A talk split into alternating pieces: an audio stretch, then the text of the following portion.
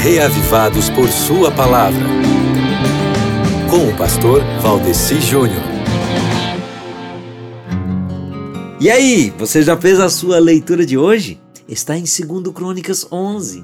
E aí, nesse trecho da Bíblia, você tem ali a revolta do povo de Israel contra o rei Roboão. Já ouviu falar desse rei?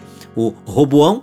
Está no começo da leitura de hoje, esse rei de Judá aí.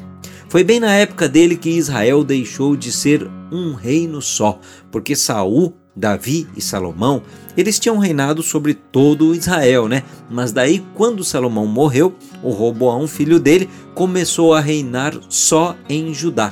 E você tem ele aí na leitura de hoje. Por esse tempo então, uma vez que o reino de Israel tinha sido dividido, enquanto o Roboão ficou reinando no sul, em Judá, o Jeroboão ficou reinando no norte, em Israel.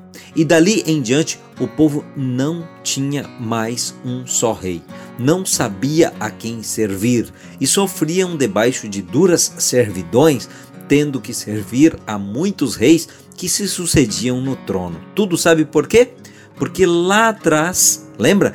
Quando Samuel era juiz em Israel e o único rei deles era o Senhor Deus, eles rejeitaram a Deus como rei e exigiram ter um rei humano.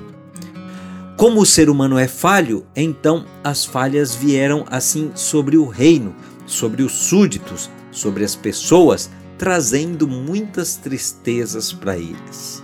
E você? Quem você quer que seja o rei da sua vida?